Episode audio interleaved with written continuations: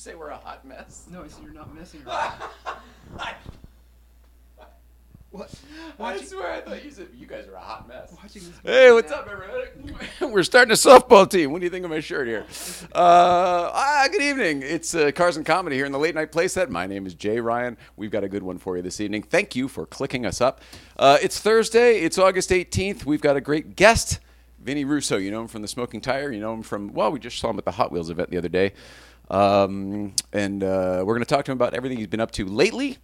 And uh, we've got producer Mike on the line as well. We've got the Instagram folks. Mrs. Ryan's over here in the chair waiting for me to sit down.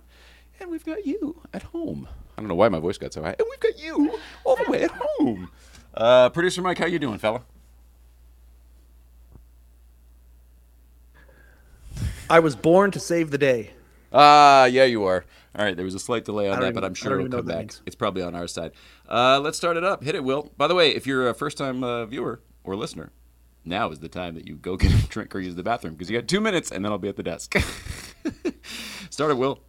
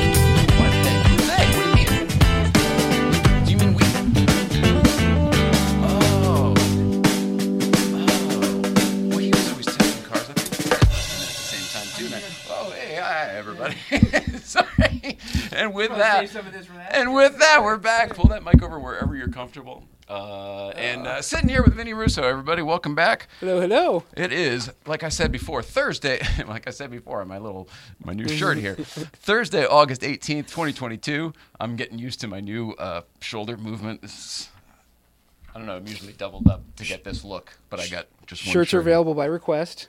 No, this, these were gifts by uh, Paul Novotny. Although I guess, I guess yes, if it's Yeah. popular enough, they'll they'll go into production. Yeah.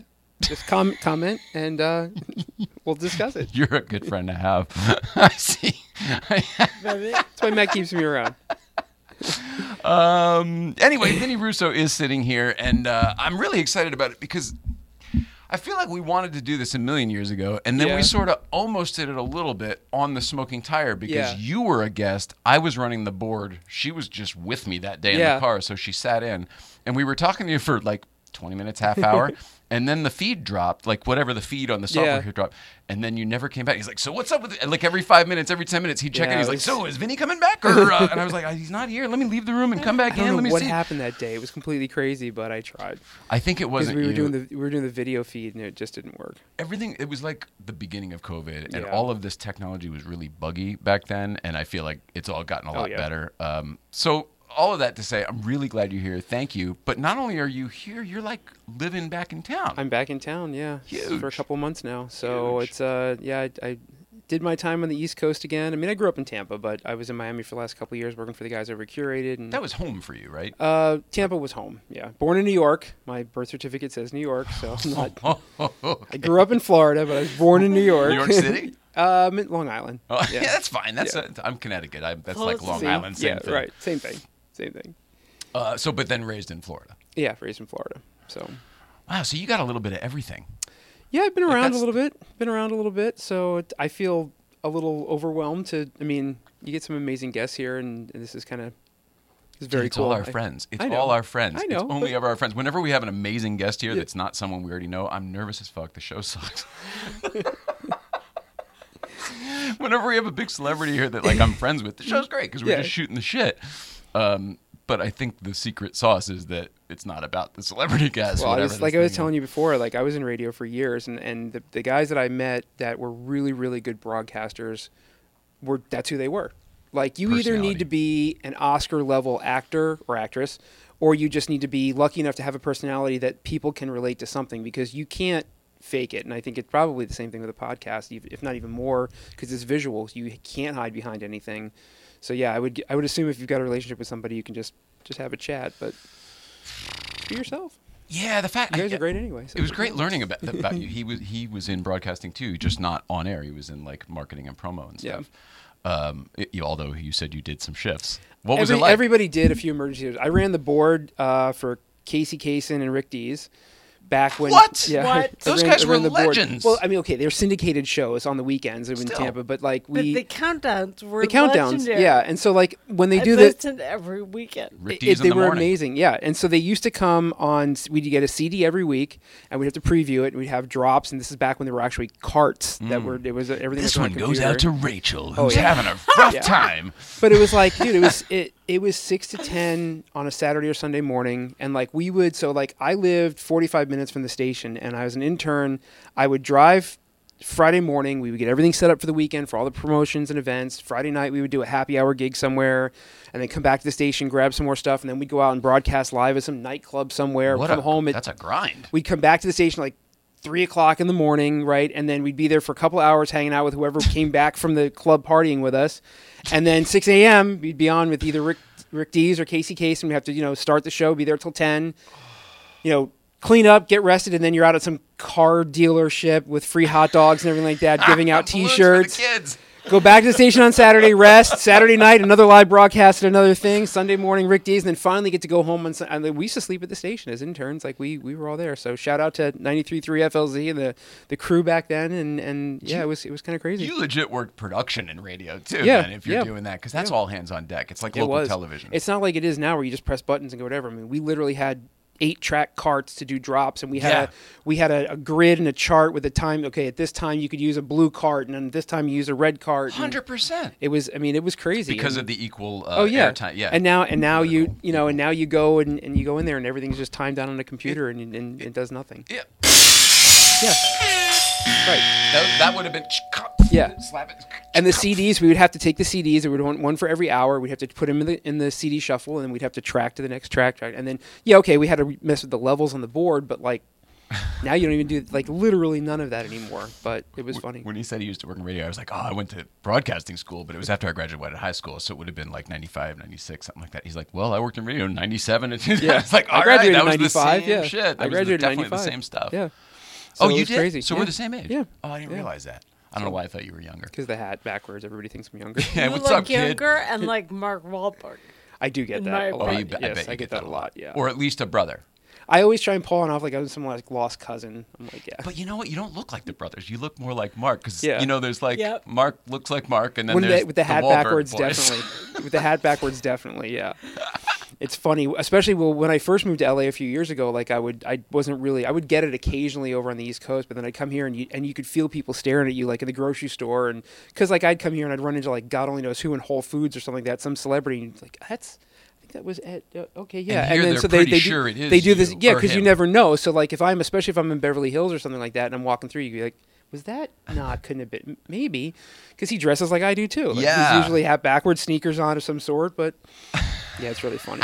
Someday I will meet him. Someday I got to meet his brother Donnie one time when he was filming that, but and that was like the closest. On, on what movie? Uh, he was filming his TV Or the show, his Blue TV Bloods. yeah, Blue Bloods. Yeah, I got to meet him. He was.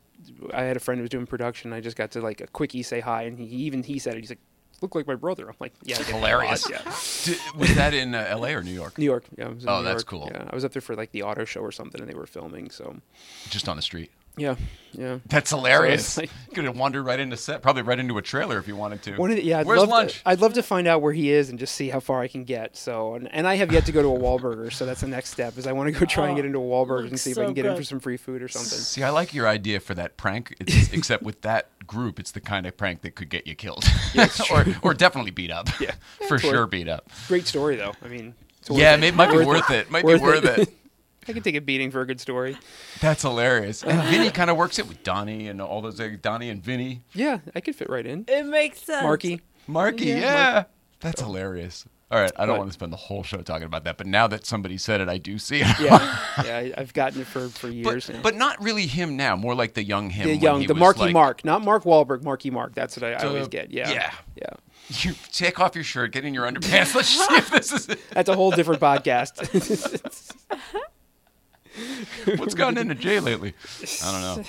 Uh, uh, all right, so you're back, but you're not back for no reason. You came back for like a lot of reasons. Yeah, a lot of reasons. So I had a we had a good time in Miami. Everything was good there, and then um, I had an opportunity to come here. Um, my my buddy Vic works for ID Agency.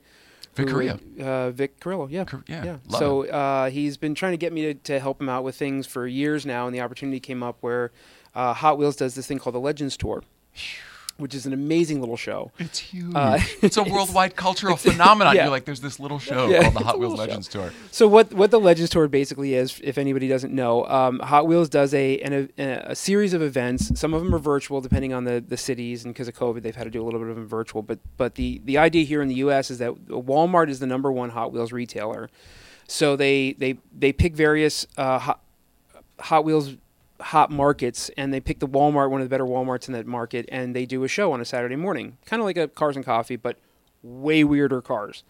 And um, you know, Walmart They ba- encourage the weird cars, They encourage, well, yeah. So the idea is that is that they have a couple hundred cars out there, and um, people will register, and then they have to get approved to be there. And then if they're approved to be there, they put them on display.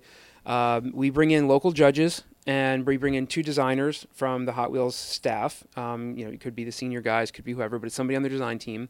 And the design team sits with the the judges that we've picked, uh, and they they kind of go over what they're looking for. And the, the, the idea behind the show is every city's got a winner. All those winners will go to the finale, and the overall winner of the Legends Tour for the year gets their car turned into an actual die cast. Ah. And they don't just get one, but it gets sold retail worldwide. They put it out. They put it out into production. So for a car guy, that's, That's awesome. I mean, you want to talk about being legendary. Like to have your nephew or niece walk into a Walmart and buy your car off the wall, like Yeah. It's kind of cool. to be able to get our friend Magnus's 277 car to me to this day, is, Yeah. even after all these years, is Yeah. so cool to me. Right. So imagine like building a car, and because so they they have a number of different things they look for, and you know one of them is originality. They don't want you know they want the story behind it. They want to make sure that it's you know it's creative and it's different.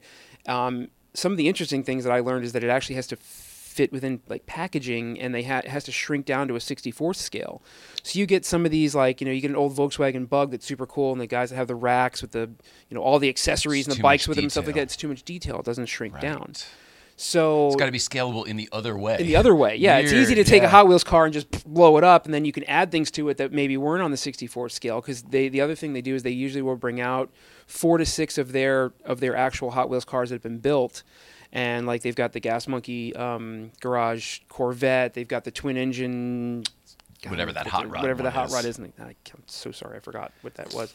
Um, they're gonna kill me, but they bring out a bunch of those cars for people to see in person. Uh, like like like Bone the- Crusher was a big one Yeah. that, that they did. That that's out there. Kids love that for some unstrange reason with skulls everywhere, but the kids are gravitated to that. But the, They- we liked Gravedigger as a kid too. I don't know what the thing was. they also have a special. Uh, they have a special car they'll bring out that the only way to get it is if you're on site at the event. It's a limited number of them, and like we'll get out there for the show at like 5 a.m. getting ready for the day of the event, and there's people have been like slept over the night just to get this one special car. this is like Comic Con, like it's an exclusive yeah, only to exclusive the thi- only oh, to the event. You have to be at the site and doing that. Um, Mobil One's a sponsor. Dickies like a is a sponsor. In the old yeah. days. Like I was at you, this concert. you are at the concert, and that's shirt. how it is. So it's it's it's neat because it's just such a, a lighthearted show. It's all about the kids, the people that are there with their cars. There could be a Huracan next to a Ford Ranger that's been cut in half, and then a front half of another Ford Ranger's been welded on, so it looks like there's two front ends on the same car. There's, I mean, I've seen things that y- y- I, I didn't even know were probably not even street legal, but they like they just drove there and showed up and you know everybody just lets the kids climb all over the cars and take pictures. And because it's not one of those like judged car shows where it's eight for paint and four for wheels and things Yeah. like that the judges just basically walk around they talk to the owners they they kind of sit there and and you know hear the story. And then we come back and we meet about it and we say okay well what you know what did everybody like? What's your top three cars? And we kind of discuss it. And then the designers kind of get involved and say okay well how will this look? And and they pick a winner, and then the, you know we take photos and they blast it out on the, the PR, and then so, the, the finale will be at the end of October, and they're going to do it virtually so that everybody can kind of participate. But they did it in Australia, New Zealand, Germany. I mean, all over the all these major countries. Uh, but you know, we even did Windsor, Canada, for the first time this year. Um, so I've got Phoenix left, Dallas left, and then Baldwin Park. Wow. So um, I thought it'd be And then the if- last if- one's virtual. and the and the fi- finale will be virtual. Yeah, yeah. I didn't mean to cut you off there. No, it's okay. saying I was going to see if uh, maybe invite you guys out to be a guest judge if you'd like to. Oh, I'd love to. Are you kidding? yeah, Yeah. So of course. Well, uh, it's going to be Baldwin Park is October eighth, so I'll send we'll, you the info. we'll later. be there. Yeah. Yeah, absolutely. it'll be for cool. sure. Super be cool, dude. Thank So, you. Thank yeah. you. But you guys will love it. It's great. Great. Uh, Vic, the the ID agency who he's talking about is the one who invited us to the Magnus thing. Well, Magnus invited us, but Yeah. he put it on uh, at the uh, the NASCAR event and everything. yeah, They do a lot of events, and you know his uh, brother Mark uh, with the green car. yeah, Yeah, Mark, super Mark's cool. awesome. Mark. They're, they're big Yeah. Porsche guys too. Oh so yeah, yeah. Mark is. yeah. And uh, Vic, but Vic's been around. I mean, ID agency does you know Formula D and Rockstar and Bridgestone and things like that. So I helped him out with Puma is one of them too. Oh. Um, is one of their clients as Gee, well. whiz, they're so- expanding in every direction Yeah. then too, because Yeah. like for a while it And was they mainly just- automotive. They just took on all the press stuff for the LA Auto Show as well. So that. That's yeah, huge. so that's going to be another big thing. That's so I'm huge. working on a really neat little project for the LA Auto Show. I can't announce yet. I was but going to ask, yeah. is that one of your? Yeah, I'm, I'm going to help them. They're eh, well, it's such a big thing. They're, everybody that's involved in the agency has taken on something. So I've kind of been tasked with two special parts of the auto show that I'll, I'll let you know November, about. December. I can't remember. It's in when it is. November. Yeah, it's November. November. okay. Yeah, yeah. Boy, the so LA Auto Show. Gee whiz, everything's stacking up now. It's like the holidays. You know? Well, now that now that we can do things, everybody's like, all right, well, let's go back to normal and just do everything. So Agreed, Mom. but it almost seems like more. yeah, It's more Well, than what it- used to everybody's be. Everybody's been bottled up for so long. I think they're just like, go. I mean, I still can't believe how many different events are in this town. I mean, even coming from Florida, that was a big car show. You know, because almost It's a car same- show capital for some kind of cars. for some cars, yeah. But here, it's like every weekend there's something different. And There's s- ten things every weekend, and some of them are like they're all Luftgekühlt scale. It seems. Patrick Long was here the other day. We were talking to him Oh, about yeah. that. Like, you know, they kind of moved the bar quite a bit for what a car show could be. I guess, like making it an event. Oh, Anyway. yeah. But now I feel like everything is at that scale. Well, it's. I mean, I would- last weekend I was at like three different events with supercars. I mean, there was you know P- Paganis and and Koenigseggs, and I'm not just talking one. I'm talking a half dozen Of each. of each. Yeah, I mean, you just you just never know what's going to be out there. And I know a lot of it was pre Pebble Beach stuff, but like there was just Still. insane things last weekend. I was back and forth to Orange County twice, and PFS had their supercar, and then Supercar GT at Petersen, and then Yeah. We- uh, Wekfest, and you know, I mean, it was like there. The whole weekend was booked to just car show stuff. So uh, it's, but that's why everybody comes here. I mean, that's that's why everybody lives here, or it doesn't leave if you're an enthusiast. I guess, but we watched Bad Boys last night. Remember the original Bad Boys? Speaking of yeah. Miami, um, or speaking of Florida, anyway. It was so good, and I say that that is the quint. That's the best Michael Bay ever was. Oh God. So, but you look at that movie, and as big as the explosions are, and it's it is huge, Oh, and yeah. the car chases are ridiculous. Everything is he does excessive. it right. But that was like the Luftgekühlt way back when. Even Michael Bay is like blowing his own shit up, where it's just too much every day. you know, every a movie's huge- got a big James Bond guy. scene in it. Yeah, he's a big car guy. So I mean, he's when I worked at Curated in Miami, he was a he was a customer of theirs. Yeah. we had uh, we had the original Bumblebee from the original movie, which was the the first The Camaro, Transformer the, the. Transformer movie. We had that. We had the Aventador, the uh, SL, uh, the, the Mercedes SLR, I'm sorry SLS, and then the um, Decepticon Mustang, Mm-hmm. uh, which was Barricade. Uh, we had Oh, For you, I can't believe you pulled that out. I wasn't gonna get it. Nope. I wanted to say. Ratchet, but that so was I. I, I mean, we I lived with the car for a few months, but but yeah, he had, he kind of purged a little bit of his collection, and he and he hired Curated to kind of to kind of commission to sell them. But yeah, but I would walk into to the shop every morning. There's Barricade and Bumblebee, Well, speaking of, and I'm mentioning Bad Boys, didn't you guys have the Bad Boys car at one point? Uh, we had the Miami Vice car. Oh, that's yeah, we had the it Miami was. Vice Michael, car. That's right. yeah, we had the right. Miami Vice car. So, That's but right. yeah, but Michael would show up in a GT2 RS, and I mean, he has a house in Miami. So, and he was a, he's a super. The stories were amazing because, especially the Bumblebee Camaro, which I, I didn't realize until after the fact, but that was the first time anybody saw the redesigned Camaro body style Oh, is that right? They in, launched in it the with movie. Transformers. The first time anybody saw it in person was in the movie. I don't know if I knew that. Yeah, I d- didn't really either. And when so when he was picking the car out, he had to do. He was at GM Skunk Works, like, and he got to see that like way before anybody else. This is like Knight Rider back oh in yeah, the day, crazy crazy stuff. And or he Smokey and the Bandit, like the to cars to, that. to see the car, the pre-production car, it had all these like you know these these little Hollywood like naming things on it, like stunt one and this and you'd open up the hood and all of the like the abs systems were all disconnected and the lights were on for everything the nothing was real on the car it was still a pre-production i mean it was pretty complete and it ran fine but it was but, like like not the, sorted. the for- mirrors weren't like weren't the the right mirrors and there was like all these like little things you could tell were kind of pre-production on it but to hear the story that he would he, he told and I, I think he told the story on, on, on curated's youtube channel but the uh, you know he he spent months working with gm to to to get permission to be able to use that car like as early on as he did Wow. so he's like i said he's a, he's a real car guy that's why all his movies you know appeal to all of us I you're right. He and he always he's Yeah. always driving something or wrecking something cool. I always wondered why, and I'm sure there's a very obvious story, product placement or whatever, why they switched Bumblebee in the cartoons that we grew up with. Yeah. He was a Volkswagen Beetle. I just don't think it was tough enough. I mean, if he went from an old Herbie the Love Bug Beetle to a new, No, that does make sense. I mean, is it that simple? I mean, because you could have done it in a new Beetle, but even then, it's a front wheel drive little. I, you know, I don't. I never asked him, and I probably somebody probably should next time they get around him because well, what you just said makes so much sense. I think he had an oppor- I think he had an opportunity with GM and just probably took it. Is my is my guess. because all of the all of those other ones, you know, the Hummers in there, and there's a whole oh, I mean, like so you know, Aventador and thing like I mean, all these cars that they use. There was really nothing lighthearted with the Transformers. Not like it was in the cartoon. no, I just mean even the GM connection you Yeah. just made. I think there was a lot of GM products. Yeah, there was. I mean, okay, Barricade was a was a um, it was the Mustang, but there was a lot of the trucks and things like that. that I worked at. Paramount when that first one came out, and they had them all, uh, the trucks and all of the car, all of that shit in the transpo department, like hidden in the parking garage across him. the street. I was like, "Where's Optimus Prime?" He's he's like, "It won't fit in the building." I was like, "Okay." It fine." wouldn't fit. It's a fucking real It's- truck. It's, it's a real truck. Um, it was cool. They had all these things, and we could play with them and climb all around. Yeah, them. and they were, like you said, just real uh, automobiles with like prop stuff They're that prop was not real put on them. well, I mean, the the barricade, all barricades lights worked. I mean, there was a lot of tubes and hoses and you know things that were hanging off of it to make it look aggressive that weren't. I mean, weren't real Right. and effective, but like they, they spent big money to, to, to have barricade awesome. look like that, and it, it, it did a, they did a nice job on it. So. That's so cool. Did one guy buy all these cars? Like, if, No, I feel they, like they- that's what yeah, you want no, to keep them in to have the set, you would think no, but they, they kind of got scattered around a little bit. But the, the guys that bought them were, were enthusiasts. They were super excited. Oh, I I mean, they were just. I The mean, that's original like- Bumblebee. I mean, that's pretty cool because Bumblebee's like the heart and soul of the thing. It. He always was. He always was. Even in the cartoons, he was. But I think I like him better as a Camaro, to be honest. Just- really? it didn't just- they put he- out another one? Maybe Michael Bay didn't, but didn't they put out another one where it went back to being a Beetle? I never saw that one, but I heard they? that they might have. Well, I might, I don't might know. be wrong. I might have Maybe I don't remember. might be thinking of Herbie the Love Bug with Lindsay Lohan. I don't know. Which, which is the one movie that you know they, they should meet, remake again.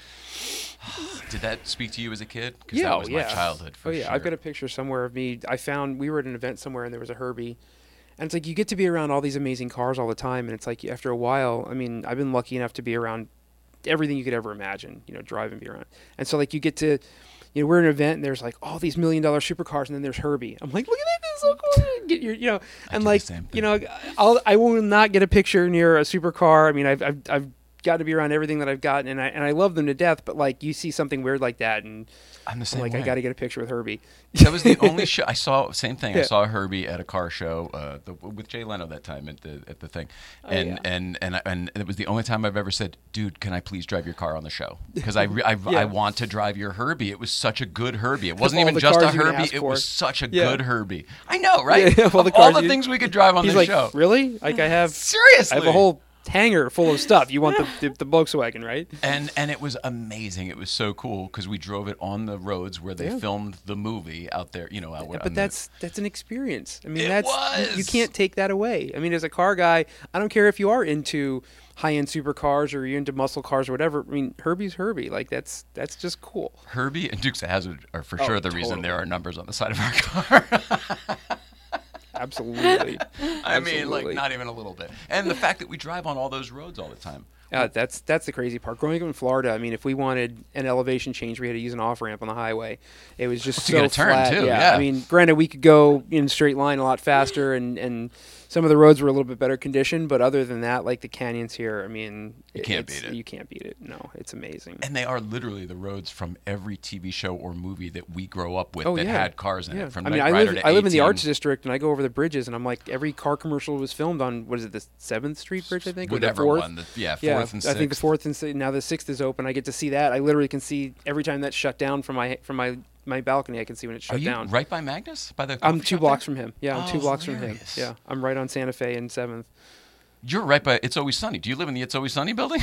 Close. no, no but I know. Patty's Pub. Yeah, I'm right around the corner That's right there. there. Yeah, wow, right there. so so yeah. Uh, well, shit, you must see shit filming all the time then, because that is an Well, incredibly there's, yeah, there's all those area. studios and stuff. There's always something crazy going on there. And then I'm I'm across the street from the Warner Building as well. So there's all kinds of, yeah, they're always having events and security will show up with like you'll see three or four black you know Suburbans show up on the side of the road, and then all of a sudden like somebody will get out and they'll they'll whoosh them away into the building quietly, and you never know who it is, but they're they're always getting people in there. Re- There's a Warner building downtown. Yeah, Oh, I didn't even know. yeah, the that. Warner Music Building is right like. And it's neat because It like to be in Burbank. the the crazy stuff is all those all those buildings like the the Warner building and then the um my building that I live in the loft that I'm in and then like most of the major buildings there were all auto parts like factories or distribution. So like even in that building like they've got like an homage homage sorry to um to all these like old you forget where you're from? to all these old like you know they, they've got equipment still lay out and they've got like in the windows they've got the pictures of like 100 years ago what it looked like Instead of gutting all that stuff and yeah, not recognizing yeah, they it. they left a lot of it out in That's there. cool. So like my my building, I live in like doesn't matter, I guess Amp Lofts, and it's the American What Motor. unit? It was the American. It was the American Motor. It was the American Motor Parts or something like that, and, and it was Seriously? it was a it was a parts Like distribution AMC? warehouse. Yeah, Whoa, Yeah. that's very cool. yeah, and even like like ID agency's offices are around the corner, right near Boyle Heights, right over the the Seventh Street Bridge, and like that building that they were in again was used to be an auto parts distribution, and you could see where the railroad tracks used to roll right into the building. They would load the train up and then go out the other side. Boyle Heights is a fascinating uh, Yeah. area with an incredibly rich history that I think most people in this Don't- town have no understand. idea No. about. Yeah. Um, No, it's Back to movies. The there's a place called the Lincoln Heights Jail over there. It's condemned now, but it's that green building on the side that looks like an old prison or whatever. It's kind of got vines and everything over it now. Way to past see it. Chinatown. Way Oh, past. okay, okay. Uh, uh, and that's where they filmed. That was Freddy Krueger's boiler room for Oh, Nightmare on wow. Elm Street. No way. Yeah. And we used to film there all the time on that, that Maury Povich show, Arrest and Trial, the Dick Wolf show. that Maury That's Povich crazy. Produced. And so I was in there all the time, and I had no, I didn't find out till years later, and I was like, "Oh my god!" You know, I Yeah, realized, now, I'm remembering bing, the light goes everywhere I off, yeah. was. Of course, it was so familiar yeah. because I was right on the same catwalk and all that crazy. That's the crazy part about this town for people that don't live here. Like you walk around and be like, I, that looks vaguely familiar. Why did that? I don't it's from every episode of Dragnet, right? Or yeah, whatever or show. any Yeah. show anywhere. Like it could be a bridge, a building, a like the background mountains. Like you just never know what you're gonna It's see. one of the greatest things about living here. Like people are fun, famous people are fun to see, but like No, places yeah. and locations are incredible. They're- yeah, it's so I much. totally it's so cool. And why is that? Because uh, I've had that obsession forever, but I, I always thought I was weird. So why is that that people like that? The Is I it the fact just- that we're just taking the people out of the equation? it almost I think it makes it relatable. Like all of a sudden now it becomes it makes the show that you were watching become real because you get to Yeah, see it true. see it and it's tangible. Whereas before it was it was literally just this Hollywood magic. And then all of a sudden now it brings a little bit of reality to where you're at. But it's never like you thought it was. Like the No, Beverly Hills not. houses are all Yeah. out in Altadena, you know, way out, 50 So- miles from Beverly Hills. The funniest thing is my girlfriend uh, was in real estate for like 14 years here in LA. So like she would, you know, I would we would be somewhere, we'd be watching a TV show, and she'd be like, "That house isn't in that neighborhood. It's over here." And Yeah, this yeah, there. yeah. And like she knew where all the stuff was, and she'd constantly call out everything, and she'd be like, I'm like she knew where way. all were. Aren't you It's the so same way? I mean, now that I know them, but like I didn't, you know, watching this, I just assume everything's in LA. Like I don't realize that, you know, Yeah. Glendale and this, that, and everything else, and Hollywood Hills, and We watch Gone in 60 Seconds, and they oh, go from Long Beach to downtown to the Yeah, to like that, Santa like Monica, that. all these different Yeah. places in one chase, and it's like a star. It's every different the, direction. my first tour living through here was like that was the biggest thing. I'm like I'm watching these movies, and I'm like, so they went from Long Beach to downtown, connect. no problem. I'm like, What are they they playing never Grand said Theft Auto? traffic. I'm like, are you Oh, yeah. kidding me? Like the traffic, like you Speed. can't, you can't get, yeah, speed exactly. Good luck. Yeah, Yeah. 55 miles an hour. You wish. you wish. You I would've- mean, would've been- the 15 movie- wouldn't have been Yeah, the movie would have been 17 minutes long if that was a real movie. Supposedly that was all on the 105 before it was open, which is how they were able to. I even heard that completely too. down. Yeah. Like it wasn't done yet. Like that part's real. I guess they fell behind. yeah. The only chance you're ever going to get to film like that in LA is it's shutting down an entire freeway. When they're yeah, when they're building a new one. So.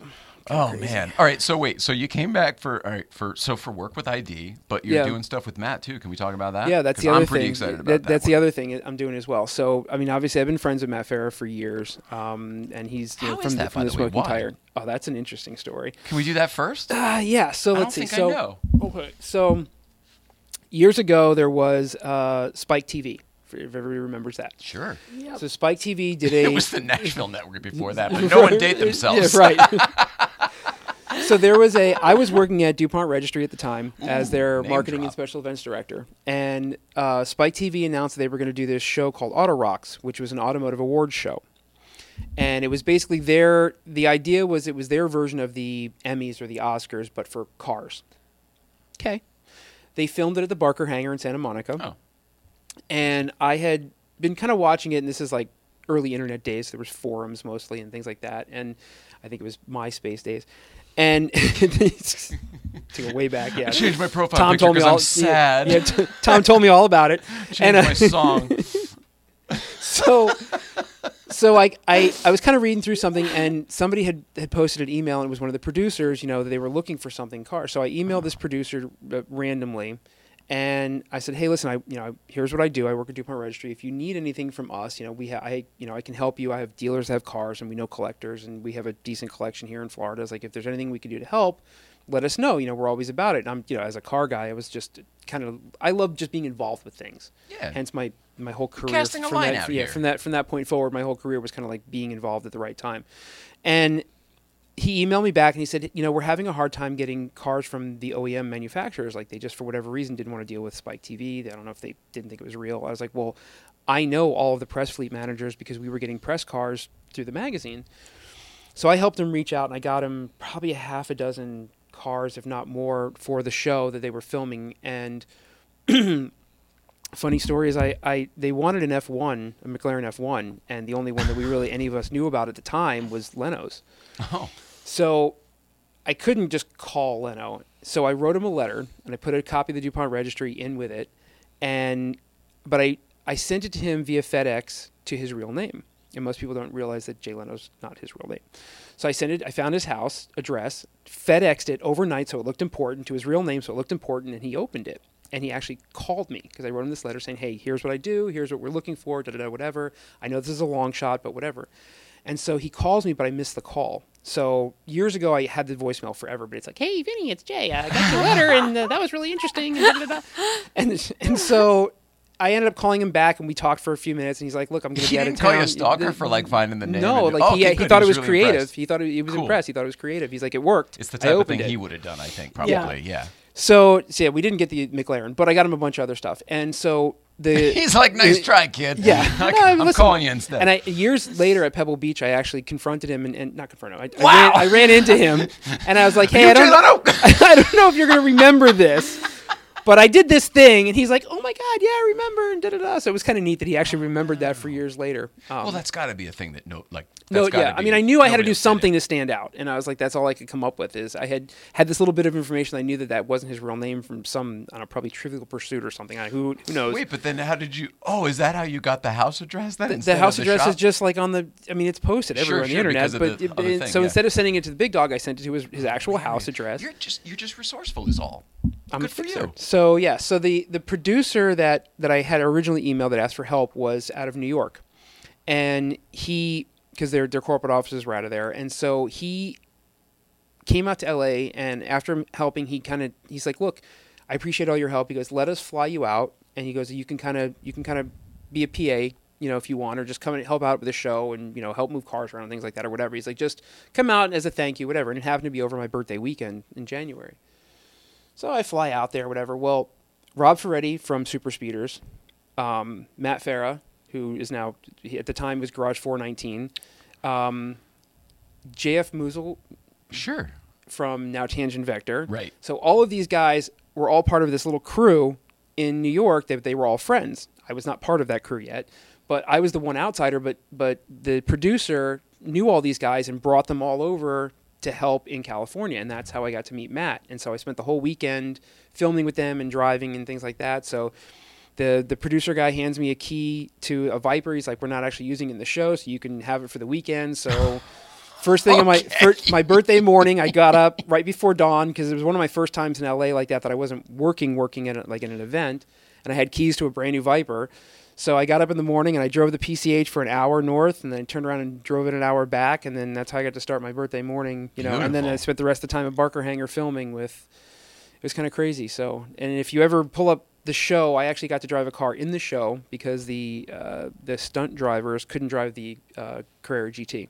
They kept stalling it oh, because that weird clutch. because the weird Hilarious. clutch. So there was a Pagani Zonda Monza, there was an Enzo, there was an SLR, and then me, and there was Carmen Electra and Joe Rogan were the hosts, and they are on stage walking. Now we're in front of a like a live Oh, studio I remember audience. that show. They were doing a Top Yeah. Gear thing without it being Top gear Yeah, Gear. it wasn't. It wasn't quite Top Gear. It was just like awards or like oh best convertible, best this, best that, or whatever. So they they had the Scene I remember was- the hangar in the audience in the hangar right. though. So it was a live audience, one shot. They weren't, and they were they weren't gonna like you have one shot, and you're the only one that's driven this car and hasn't installed it yet.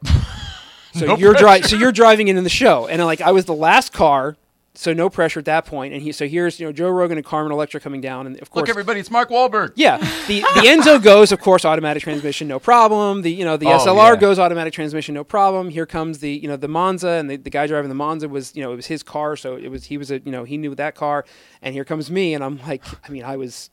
I was nervous, but I pulled it off, didn't stall, got it down, and Great. everything. It was great. It was fantastic. But You had but us yeah. worried for a second. It seemed like the story could no, have, might have no, gone. the other I, I pulled it off, but but yeah, but that's how that's the, the long version of how I got to meet Matt, and we just kind of hit it off just from working friends on from that there. Mm-hmm. project together, and but he, you obviously left an impression with him, like you did yeah. Jay Leno. Well, we kept in touch, and then from from from Dupont, I left and did Spyker. And car? the car, the car company. Oh, so that I, was a I- cool car. I worked for them. I was one of the three people in North America that actually worked for them full time. So I was, I was kind of after sales for them. We had Karsten that did like ran all of North America, and then we had a product specialist, Rona. And so when Matt was doing Garage 419, I, I was doing interviews with him back and forth, and I got him to drive the Spyker and things like. And we literally just hit it off and just been friends ever since. Dude, how long ago was that? Oh my God. Uh, Ten years. Oh, over 10 years. Uh, let's see, the Viper was 2004 or 5, somewhere Oh in there. wow, eighteen Yeah, years. yeah. So we've been friends that long. Well, that's why you guys seem like childhood friends. Then, Yeah. if it goes that Yeah, deep. it, it, it's it's been kind of cool. And being me being from New York too, I kind of got along with that whole.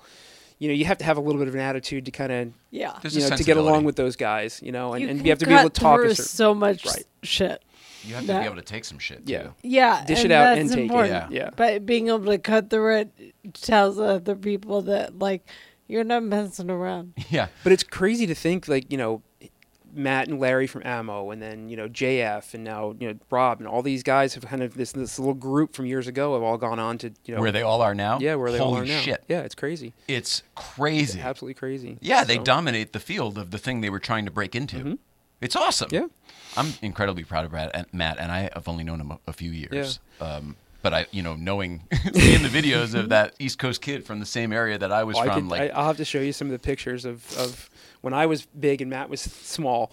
oh really? Yeah. You used to be big. I was I was two twenty seven at my heaviest. The picture he's got in the elevator is hilarious. Oh, yeah, with the uh, chops. with the, he, but it's the line too. He's got the full uh, Paulie Jr. from OCC. Yeah. you know? gangster. That's how we rolled. So yeah, so that's how I got to meet Matt. So he, when I uh, when I first moved here from Florida, um, I didn't know where I wanted to live. I didn't know what I wanted to do. This was a number of years ago, eight, 18, end of eighteen. And Matt's like, "Look, come crash at my place." He's like, "Until you figure out what neighborhood you want to live in, where you want to go." And so Learn the um, lay of the land. Learn the lay of the land. And so I was I, I came over here for and got to stay with him and few weeks stayed into a month and da da da, da and I ended up kind of being his like almost like his Kato Kaelin, so like helping him out with things around the house and watching the cats when you go out of town and Don't make that comparison. yep. nobody got murdered, but yeah, but you uh, weren't a no, but house he was, boy. You no, were a friend no, no, who no. I was I was a friend who, who was helping stick out. with He was Mark Mark. Like don't go to kiddo. Like stick with the Mark Mark. Oh but good. but it worked out. I got to I got to, to travel and do some amazing things, and then COVID hit. So I we I ended up not, there was nothing here to do in LA as far as car events and, and everything that I was doing for PR. Um, and so I went to Houston for a couple months, and then uh, Tamarian called and asked if I wanted to come to Miami, and so I picked up out of Houston and went to Miami for two years. I feel like when we did that that half show, Mm-hmm. that smoking tire, I feel like you were relatively new back at uh, Yeah. at that joint, right? Yeah, that was when I had kind of first started there. Shit, so that had to be almost two years ago. It was almost two years ago. Yeah, wow. Yeah. Time flies, man. It's crazy. It's absolutely crazy. I'm sorry. Don't mean to make it about that. How's the weather? Yeah. no, it's been it's just it's been crazy when I you know when I when I talk about some of the you know just all the different things over the years we've all gotten a chance to experience. It's, I, I, I, I, it's crazy as a as a kid growing up with playing with Hot Wheels to think that you know now I get to play with all these amazing cars. And to be down there in that building where the real ones live, Yeah. where they were designed Yeah. and engineered. So to get to your back to your point, so Matt has his West Side Collector Car Storage, uh, his, his concierge storage facility, which is amazing. You know, because I got to, I got to, you know, I got to see the initial thought process of him creating this thing in his head, and then finding the land, and then working with the architects, all the things he wanted. I mean, I literally was lucky enough to be able to watch him build his dream and you know sit there and, and, and talk to people about ideas and what he wanted to do. And he's like I, you know he had a very very specific goal of what he wanted. And he was you know very very driven about how he wanted to pull it off. And then you know to, to see it completed and full and with people you know just happy and, and, and loving it it's amazing. So when he decided he wanted to do a second location he's like he goes listen I, he goes I it can't be at both places you know and he eventually wants to get to if he's lucky you know he wants to get to four or five places yeah. um, so he brought me in to kind of help him with putting together some systems that we know can we can take the experience from the first one and, and make sure the same experience is the second one. Because if he's going to franchise out, you've got to you know you've got to we're going to have owners with cars in different places. Yeah, it's not And- a template so much, but you're figuring out the logistics. Well, yeah, I mean, so you know, like I like I told one of the guys that worked there, I said, listen, you go to McDonald's and, and they where they where they keep the broom at the McDonald's may be different at every location, but your burger is the same no matter what you get. Mm-hmm. So that's the same idea, you know, with franchising is you want to make sure that that customer experience is the same, whether it's in in Hawthorne, you know, or Gardena where the new location is, um, or the original location, and then you know, same thing with anything else he expands I'm just out. excited you guys are going to be serving hamburgers now. That's wonderful Yeah, news. You hear case you that? breaking you- breaking In news. case you didn't know, in case you didn't know. Ketchup and Uh, mustard on the side. But yeah, so Um, it, it's it's no, been, that's a really good cool. point. It's been cool.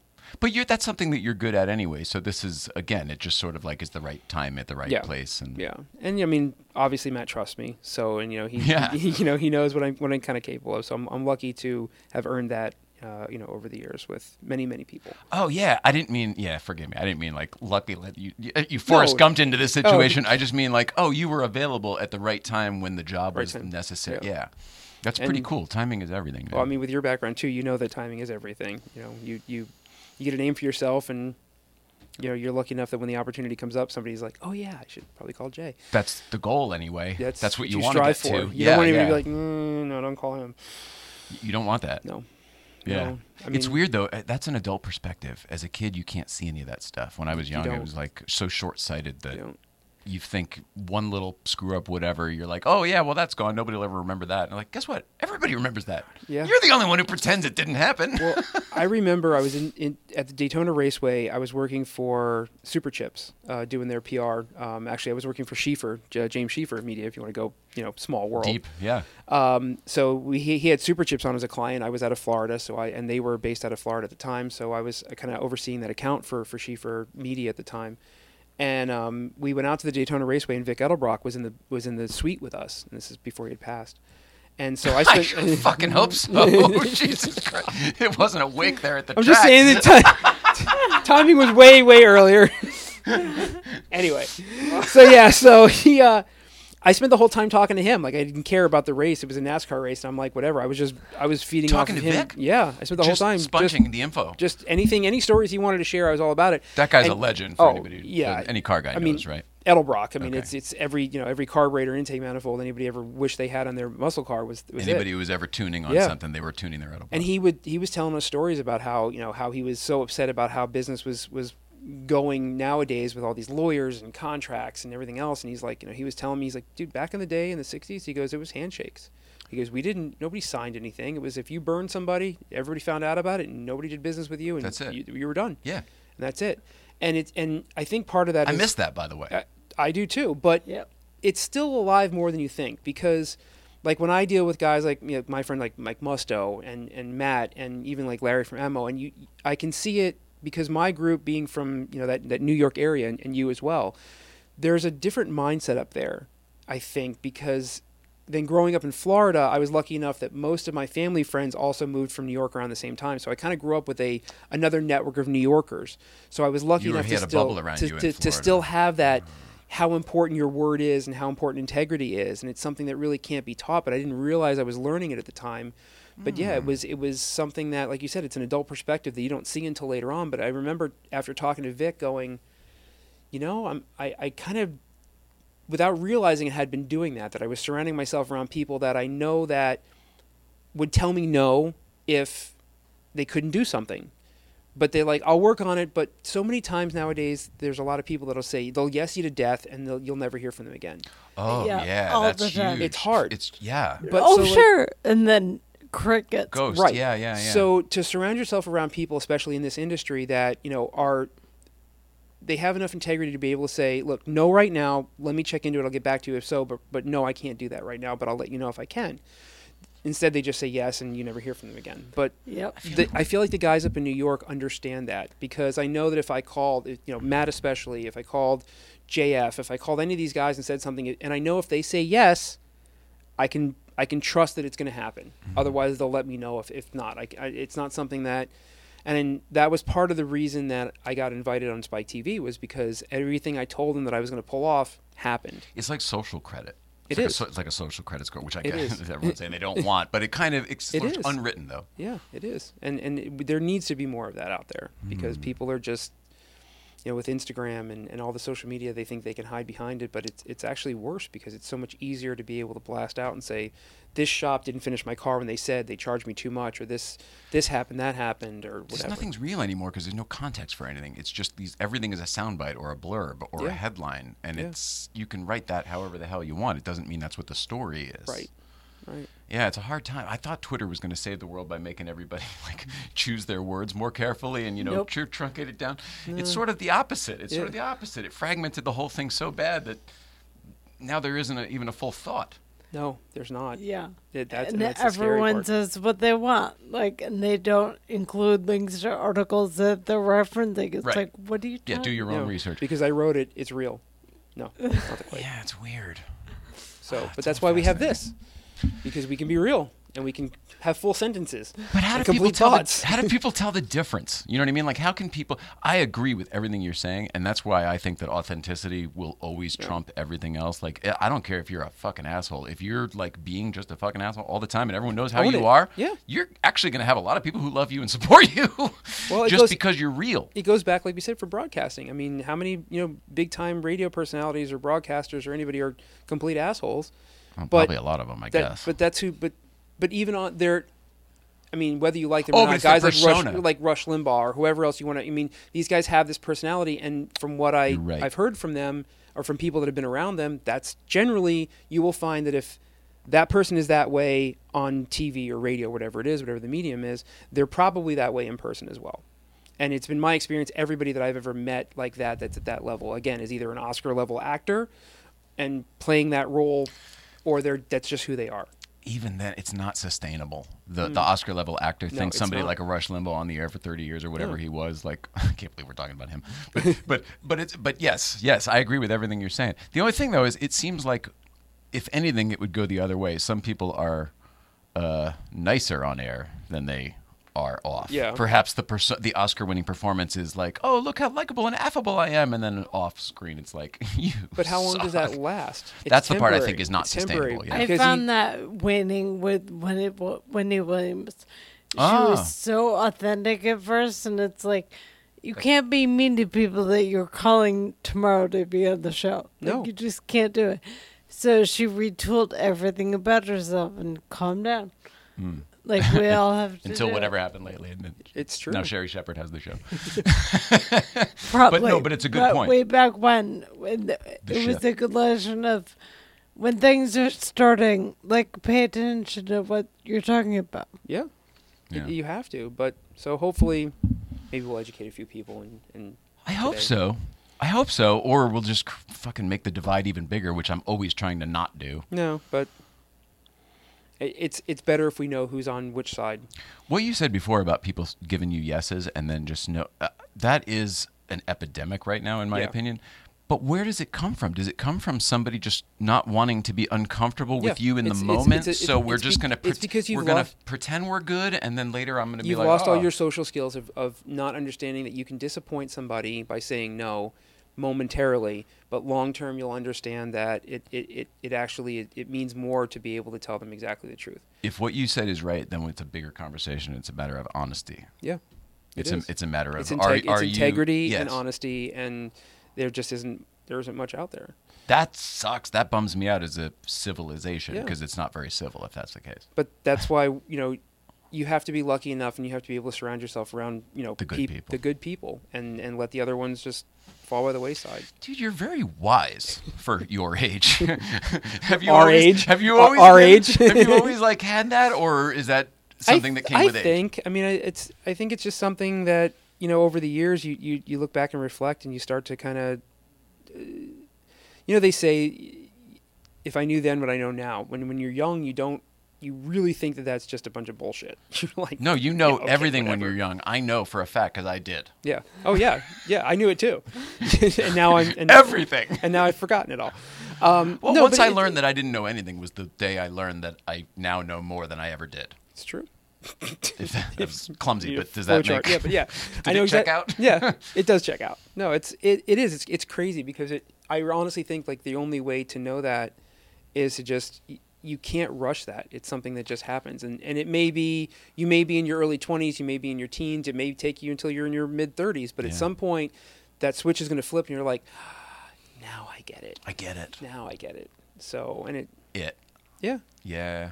I mean, God a lot damn of times it has to do with I don't know if it's mortality or whatever. Like I said, the integrity for me was always a big thing. I mean, that was something that my father always kind of taught me, and my mother always taught me Mm-hmm. that it was just a matter of look, it, it's you know, you do what you say, and and you just if if I'm, if you say you're going to do it, just do it. It's that simple. If you can't do it, don't be afraid to say you can't do it. That's four rules. One is impeccable. Be impeccable with your word. Yeah. Yeah, that's Yeah. that's a huge one. So it goes back to the same thing we were saying. But though. that's that's the I've been lucky enough in this industry that that's my people that's how people know me. They know me for that if if I tell them I'm going to do something, come hell or high water, I'll do it. And in radio it was and honestly, I think there were there were two guys in radio. There was uh, Mike Olivero, who was my promotions director at 98 Rock, which worked for with uh, with Bubba the Love Sponge, and there was another guy who was Joe. that was his name on his driver's license was Bubba the Love Sponge. and it was a it was a big And- deal down in Florida. He ruled the airwaves. Absolutely. And the other guy was Joe Mama Johnson. And um, Ron, his actually real name was Ron Shepard, but his on-air name was Joe Mama Johnson. He was a promotions director at 93.3 FLZ, which was a huge top 40 station. And he had this sign above his desk, and it said J O B D O N E. And his whole thing, oh. that when he wasn't on the air, he was the promotions director, and as an intern, he was like, "Look, just get the job done. I don't care how you do it. I don't want to know how you do it, but in radio." The show must go on. Yeah. And so, like, if we're at an event and something breaks or something happens, because I don't care what you have to do, just get the job done. And so, early on, I was able to learn that look, you do whatever you have to do with whatever resources you have to make sure that it happens. And I think that you know because of those two guys teaching me that part early on, and I was in my you know early twenties. I had just you know kind of right out of college. I think that it was I really I still to this day give those two guys credit for being able to teach me that level of integrity of you know number one figure out the problem no matter what it takes to, t- to do and sometimes it means a little gray area sometimes it means crossing the line a little bit but look at the end of the day J O B D O N E and I, and I will always I will always thank Ron for kind of teaching me that and showing me that it's okay to live in the gray area a little bit Yeah. and and and just make sure that it happens Life is a gray area. That's what I It think is. most people don't really realize. I had that same uh, crash course through TV productions. The Yeah. same thing. The show must go on. and, you do whatever you have to do Don't come back to me with excuse excuses or No. reasons why it can't get done because we all everyone else here before you who's been hired previous to you Yeah, we all just we all just Yeah, get shit done. yeah. Yeah, yeah. And so, it, but it's unfortunate because there aren't there aren't a lot of other careers that you can you can learn that. I mean, I don't even know if those careers are like that anymore. Like you No. said, it's all programmed and button pushed. It's all metrics out and corporate. That I don't even know if what we're talking about exists there anymore. it may not. It's been a while. Like I still have some friends, a handful of friends that are still involved in radio, and it's it's changed so much. I just look at like qu- production quality. I mean, Yeah. production quality of everything everywhere is shit these days. From cares. local move, from local news to, to movies. Yeah. Uh, and it seems just like well, the faster you get something out, and and the the less production value, the more clicks it gets. So that's what the metric is based on, It- versus where the art is. And leaving cares. radio and coming into into into the automotive industry, I realized that, like you like to your point, it's it's a lot of these car companies. All they care about is is the spreadsheet at the end of the quarter red or green? Yeah. Why is it red? It's like, look, okay, it's red now, but like, give me a you know a little bit of time and, and it'll get green, but it'll stay green. I don't care. I, I, this this quarter it has to be green.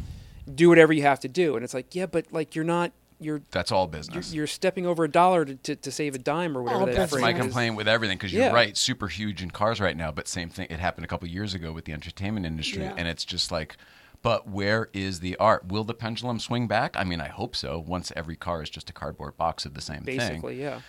I don't know, but I that's something like as a artist Yeah. typey person, like leading with my heart. Ooh, that scares me. And so for me, it was it, what purpose do I serve in that world? I worked uh, Spyker, Lamborghini, Maserati, corporate, and so as a car guy, like that's I mean, oh my god, like the minute that I flew to Italy and got to walk in the Lamborghini factory as an employee, and you know at the time I was like the youngest guy in the room, I was the youngest area manager, and I'm like, what am I doing here?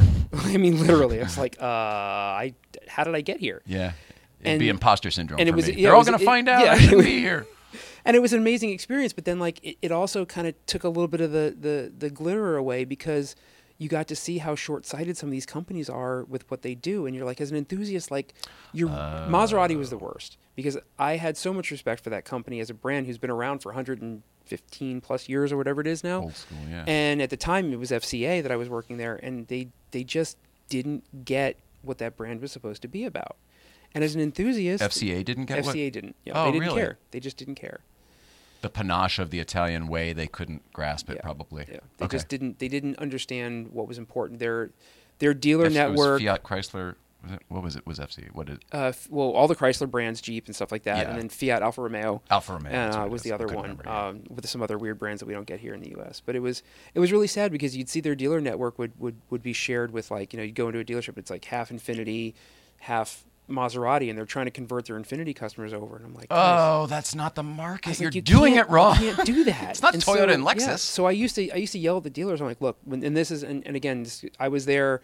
as the Levante got to launch, so it was a critical point in the in, in there because it really did save that company for the most part. Brought because back, yeah. Ghibli was was good and sold well, but people had a lot of issues with the Ghibli and It they were didn't scared. sell well. They gave them away. Those So- things were like two ninety nine leases out in Westlake. Do you Yeah, remember that? oh, they yeah. were giving them away to get giving them on them the road. but it was because they were they were stuff like that. They were they weren't understanding what the brand was, and so like one of the things I used to tell the dealers is, is look, you know, the new Levante is coming out. Take your your your hottest, youngest sales guy, the one that's in tune with whatever the new thing is in town.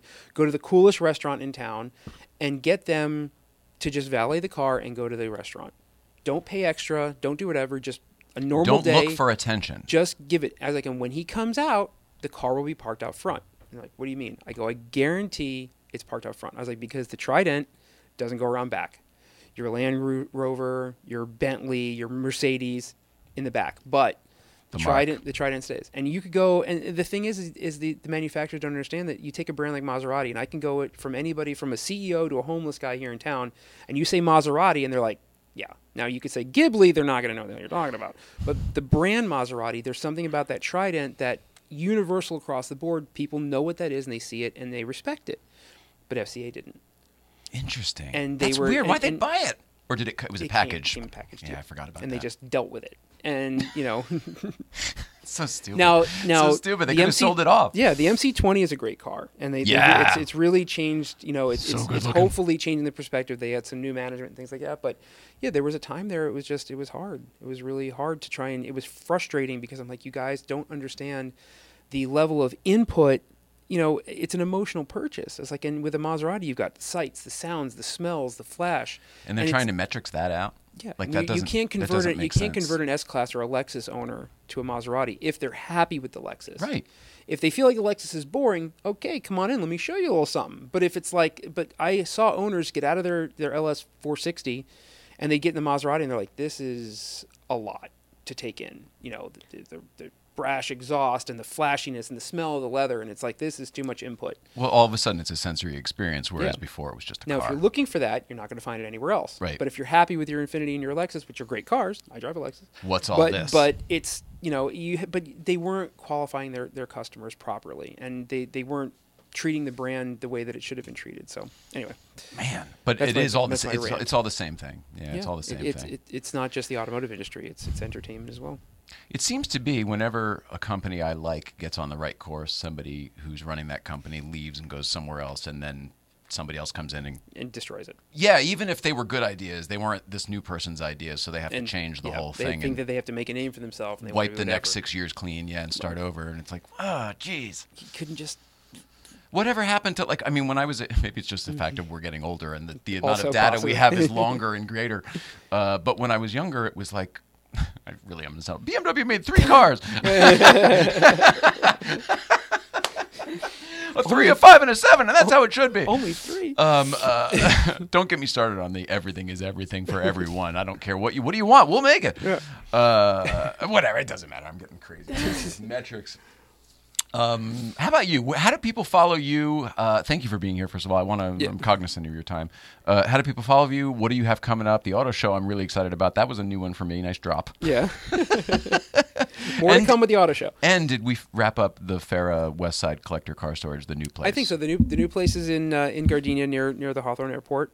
Uh, should be open at the end of the year. Great. Um, he actually expanded it even bigger than when he originally thought it was going to be. So he's lucky enough now that he the complex that it's in, he's going to have basically half that whole complex, and there'll be room for him to do events. And I think mostly what he wants to do is like maybe have some of the customers do tours out of there and go to either Malibu or do, you know go out on Very drives and meet there because we're getting that at the location here now. Is that it's neat to see customers would come in on a Saturday or Sunday morning to get their car early in the morning to go to a Malibu or go to you know some other cars and coffee. Yeah. Um, you know, even as far as Costa Mesa, we have guys that'll come in first thing in the morning at 7 a.m. because they're going straight to Cars and Coffee in Costa Mesa.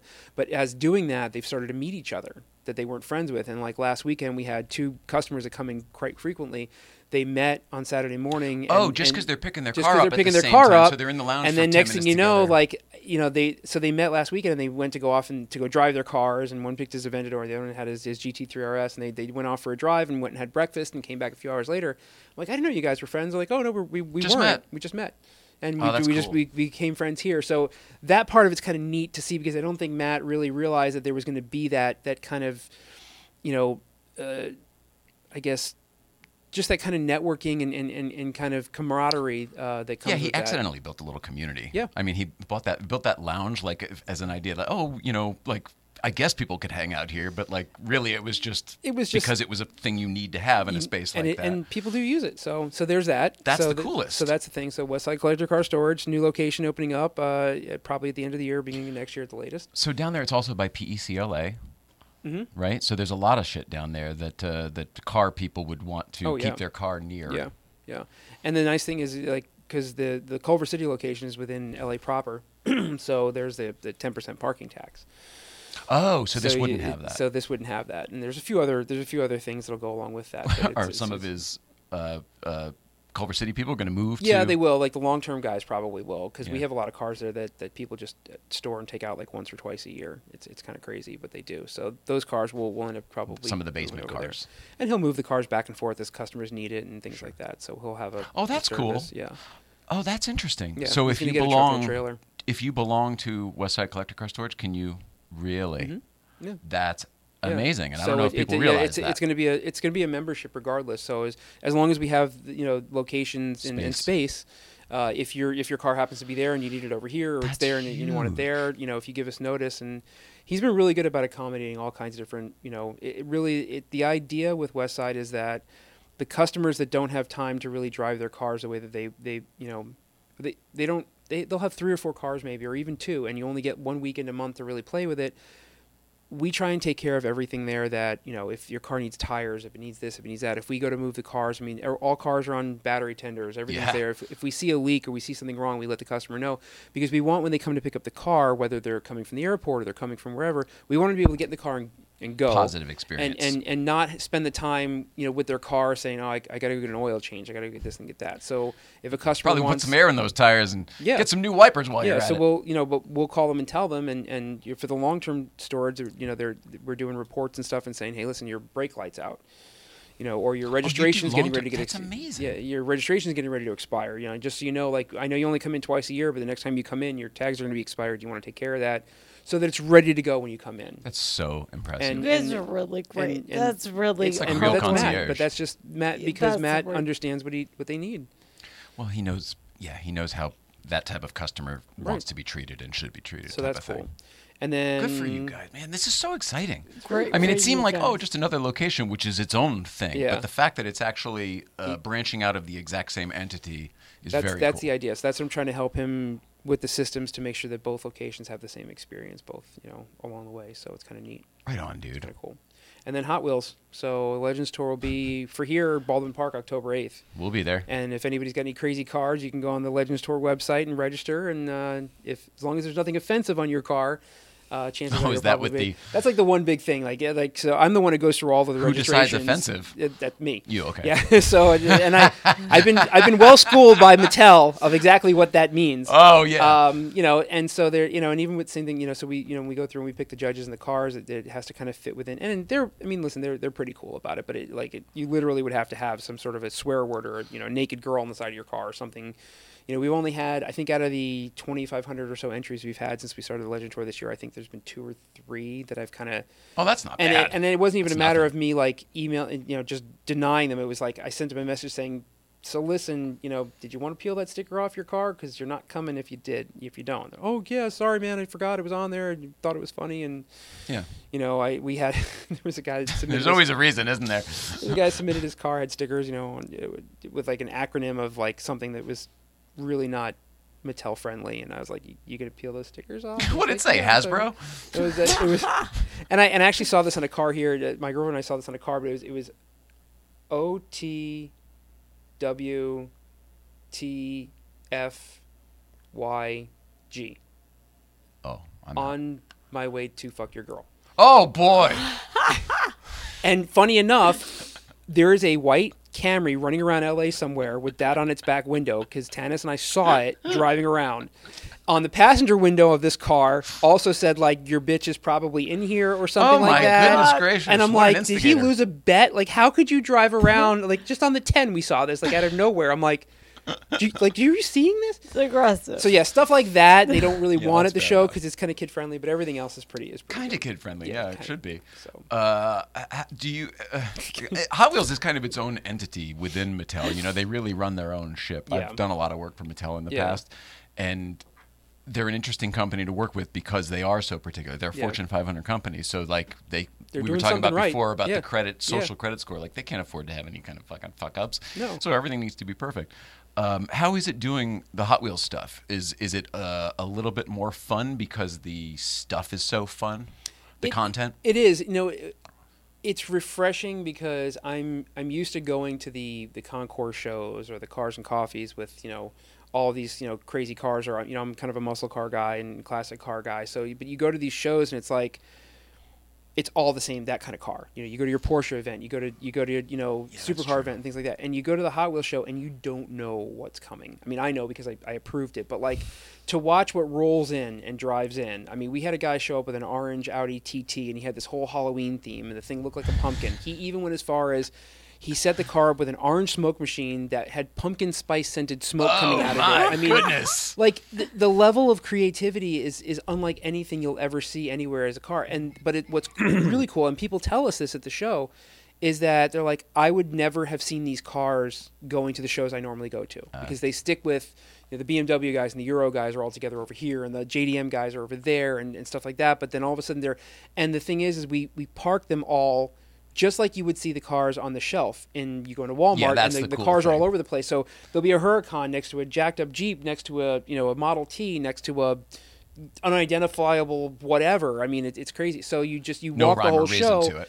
and and it, people love it. People You guys even have that thing love that you can park your car in front of that card that Oh, makes yeah. it look like your Yeah. car is a Hot Wheels. Yeah, there's a big there's a big backdrop. Everybody that comes in, and if you go on the Hot Wheels official Facebook page, you can see the album of all every car that that goes in front of the. You pull one of the. So they they have a life size version of this backdrop. It's blue, and it'll have the city. And you pull your car in front. We take a picture of it, and then you go into the show from there. And then So you get a picture of you and your car here Yeah. on one of these things, so it looks like your car is in one of the things, and, and, and they which is cool because not weirdly everybody gets to win, but everybody gets that at little least type that, of takeaway. and, and you just pull it off the Facebook page, and you get to post it later on. So That's super cool. it's a, it's a really really fun. It's just a fun, lighthearted show, which is nice because you do you know you do all these all these other shows that people take, like especially the concourse shows, which are amazing, but people take it so seriously. Very they have to. serious. Uh, yeah. the labels, the stitching is wrong on your label on your seatbelt. Like, Right. It, it's and and I listen. I get it, and I can respect that. But once in a while, you want something a little different, like something a little bit just remind you to. It, it really reminded me why you know I'm I'm such a car enthusiast because you're just in it just to have fun, Yeah. and that's and that's kind of what it what it brings. So There's a it's cool. place for the thread and the seatbelt thing too, but I like to drive. Right. No, like to there drive. is. There is. I, I completely get that. So Um, all right, so people follow you uh, at Vinny Russo one on Instagram. yeah. Um, anywhere else? YouTube I mean, I'm channel on. or anything I'm else? all. I mean, Twitter's. I think is my same handle, Vinny Russo one on Twitter, and Okay. I'm on all the basic social media because I kind of have to be. So so we'll see you in Baldwin Park. yeah. I'm I'll And see you before that, but yeah. for sure, for sure. But I'm trying to think. And then if uh, if you want to come back before the auto show, that might be kind of cool. Yeah, we could talk about I, some I of the stuff that you the, have the stuff that's happening for the auto show. There's there's Yeah. a couple of really cool things the auto show is doing this year that uh, that Vic had some ideas that they actually decided to implement, and um, yeah, for for the viewers that aren't here in, in, in LA, we're doing Phoenix, September 10th, and then Dallas September 24th. Wow. So Dallas will be a cool show because we've got like Santino Ferrucci's coming out. He's an IndyCar racer. He's coming Ooh. out, and then To guest uh, judge or as to- a guest judge. Super cool. Um, and then we've got another uh, uh, uh, another girl from JoTech Motorsports who's the world record fastest Skyline R35. Uh, Oh my she's the driver. She's a drag racer. So. Yeah, we got some we got some really neat people coming out so as well. You're So- having us come to one? That's amazing. Thank you very much. I mean, anything we can do to help, but No, no. gee whiz. Uh, hey, producer Mike, do you have any uh, questions for Vinny here before we let him go? Um, just so you know, the Instagram video failed about five minutes ago. Oh, So I don't know why it stopped, but it uh, it, it paused. Um, what is the Go coolest overtime. Hot Wheels car you have ever seen personally that you you really like? the car at the show or the actual like diecast. No, an actual Hot Wheels toy. What's the coolest Hot Wheel you've ever seen? That's a that's a damn good question. probably one of the two that I made my poor mom carry around when I was a kid. Um, there was a, a 31 Bugatti Type 57, Oh, the that's the round one, right? the the rounder one, and it was black with the red insert. yep. Um, and that was one of my favorite Hot Wheels. And there was another one that was a um, a B body Mopar that was black and it had this V shaped yellow and like white kind of stripe thing on the hood, and I and I vividly remember it. But um, I remember one year at Pebble Beach, I got to see the real Bugatti in the same color scheme as my Hot Wheels, and that was like literally like one of my my car dreams come true. Like here's this. It's a bucket list type Yeah, of- my my poor mom had to carry Hot Wheels around like forever when I was a kid, and here I walk into Pebble Beach one year, and this was years ago, but but here's the car, one of them, probably the probably either the Bugatti or that or that B body. Those are my two favorites as a kid. What do you think that real Bugatti was worth? The one at Oh. Pebble. Had to Oh, and, um, now, and even imagine yeah, now. Yeah, it had to be even then. It had to be ten million. I mean, that was a, Yeah. that was a pretty rare car. and hand built at the time. Yeah, yeah, but just gorgeous, just gorgeous. Oh, And I don't know why as a kid I, I wanted a 31 Bugatti, but for even then I knew it was. But it neat. wasn't cause it was because of the toy, wasn't it? It It was wasn't because of the history of the car or anything No, it else. was. it had I the neat shape. The, I just thought the toy was neat. and if I recall that one, the suspension bounced Yeah, really it well on that one. yeah. So it, it's. I didn't. I didn't know. You know. I didn't know years later I'd be able to be around cars like that. But you know, it's. It's kind of cool. Kind of Oh man, good for you. You're living the dream. Living the dream. Uh, Trying to. Good for you. Yeah. I What mean, oh yeah. Anything else? It's all right if not. No, We'll man, that's go. fantastic. Awesome. uh, we've got some shit to close up the show. You're welcome to sit there, or you're welcome to take off. No, I'm to you. here. I'm good. Uh, let's see. We've got a Marconi fundraiser we got to talk about. 9 3, we are going to be at the Marconi Auto Museum. And it's shaping up to be quite the night. Uh, the tickets are, uh, it's a fundraiser, so the tickets are not uh, cheap. And um, that's by uh, design. Have your company sponsor a table. Uh, the Marconi knows what they're doing. This is our first one. We've never done one of these before.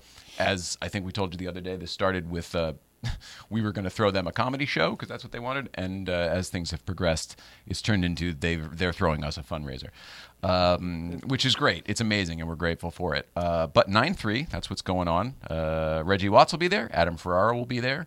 Greg Grunberg will be there. Greg, Greg, Greg Grunberg. Greg Grunberg. Star Wars, Star Trek, Heroes, all that stuff. Um, and uh, Jan Karam. There's more people. It's, it's really going to be a lot of fun. Uh, there will be a lot of surprises and special guests. A lot of stuff that's not on the flyer. And uh, if it's not clear, it's actually going to be a version of this show live with stand-up comedy. It's not just a bunch of guys at a microphone standing there. Hey, we're doing it, which would be fine. That would Which be is fine too. But be fine. there was a little bit of uh, it's like, well, why would the t- just watching six people stand? And I was like, no, no, no. There's going to be so much more. If I have my way, there'll be a confetti cannon. and we'll all appreciate your showmanship. We really are, though. We're bringing the desk and chairs and everything. It's going to be fun. Uh, so that's at the Marconi Auto Museum. Check them out at the marconiautomuseum.com or uh, Marconi Museum on Instagram. And uh, GBBC merch. Yep. David's back from their summer vacation, so I got to tell you about the GBBC stuff. Help yourself. Get yourself a sticker pack those or are a cool. pin or a hat or a T-shirt or another T-shirt or I have a feeling soon to be a shirt like this. I have a feeling at some point because they all kind of look good together. Yeah. Uh, Collect the whole set. Because Vinny was here, and you collect the whole set. Dude, you're the best. you can't buy just one, folks. You're gonna need them all. No, no, of course not. that like trading cards, right? you Right, need them all. You gotta have the whole set. Um, let's see. So there's that. Uh, Duel Shift. That stuff's available at Duel Shift. Uh, you're over here. Duel Shift. Uh, D U E L S H I F T on Instagram or duelshift.com. And uh, the scratcher ticket we'll do another time because we don't need to kill any time. You're a great guest, by the way. I don't know if you know that. Like you really, you're so composed and like. I don't want to ruin this it now, before, but like but that yeah. was you're a really good guest. Thank you. Sorry. You're a great host. Sorry, the host wasn't better. uh, so you're gonna follow Vinny on Vinny Russo one, and uh, and I think that's it. Tomorrow we're at GVBC. Next week we're back. Very excited about this. Steve O'Donnell's gonna be here. Oh, cool. Used former head writer from the original Letterman show. I'm so Uh, stoked. Jesus, Steve O'Donnell. He is a legend in comedy. Uh, wrote on the Norm Macdonald show. Wrote uh, Kimmel. Writ- writ- everything. Everybody that we like and know um, in comedy, he's worked with. Um, so I'm like Cool talked about the stories, people I might be a little nervous with. I'm like, oh boy, it's going to be the Chris Farley show. Do you remember that time when you? You'll be fine. I have I have faith in you. Uh, uh, so that's it. Come in, tune in on Tuesday to see uh, how awkward I am with Steve O'Donnell. but his stories are going to be incredible. Um, the stuff he's been involved with is great. So that's what's going on. Have a great weekend, everybody. Thank you for having me, I love you. We love you, Vinny Russo. and I love you guys too. Thanks for being here. Please come back before the auto show. You're Absolutely. like going to be a regular now, now that you live here again. Um, and because you're such a good guest. We love everybody at home. Uh, Producer Mike, are we good? We got a Letterman podcast coming up tomorrow. Who's your guest? Uh, tomorrow's guest is Steve Weiner, who was uh, one of the OG writers for Late Night. He was the guy, one of the guys that kicked it off, and uh, many of the things that became institutions um, Like? were written by this guy. So Like, yeah. where's your pencil? like, uh, Like, like, okay, yeah, like uh, when David Letterman would take a pencil and he would either throw it behind him or throw it in front of him, and there would be a that. Steve Weiner's the guy who did that. Um, incidentally, speaking of Letterman trivia, did you guys know Bad Boys was written by two Letterman writers? Oh wow, no. did not know that. Who? Yeah. I mean, we just watched it last Uh, night. Who? Yeah, Jim Mulholland and Mike Barry, who also also wrote for Carson. Oh, the Uh, boys. And then they they the boy yeah, and they wrote for Letterman. They were faxers right up to the very very end. They were known as Um, the boys because they were the, industry, the the one Yeah. Gabe Abelson always calls the boys. They wrote Bad Boys. yeah, there you go. Wow, good for you. Nice freaking Yeah. tidbit there. Yeah, that's that's some kinda info cool. I did not have previously. By the way, this was an incredible show. Uh, I I can't wait till you come back, Vinny. Like the conversation was just riveting. Fantastic. good? Loved it. I Thank know. you. I don't want to give you a big good. header like the next The one sucks because good. It was everybody. I appreciate that. Thank you. uh, that's it. We love everybody. Have a great night. Have a great weekend, and we'll see you next week.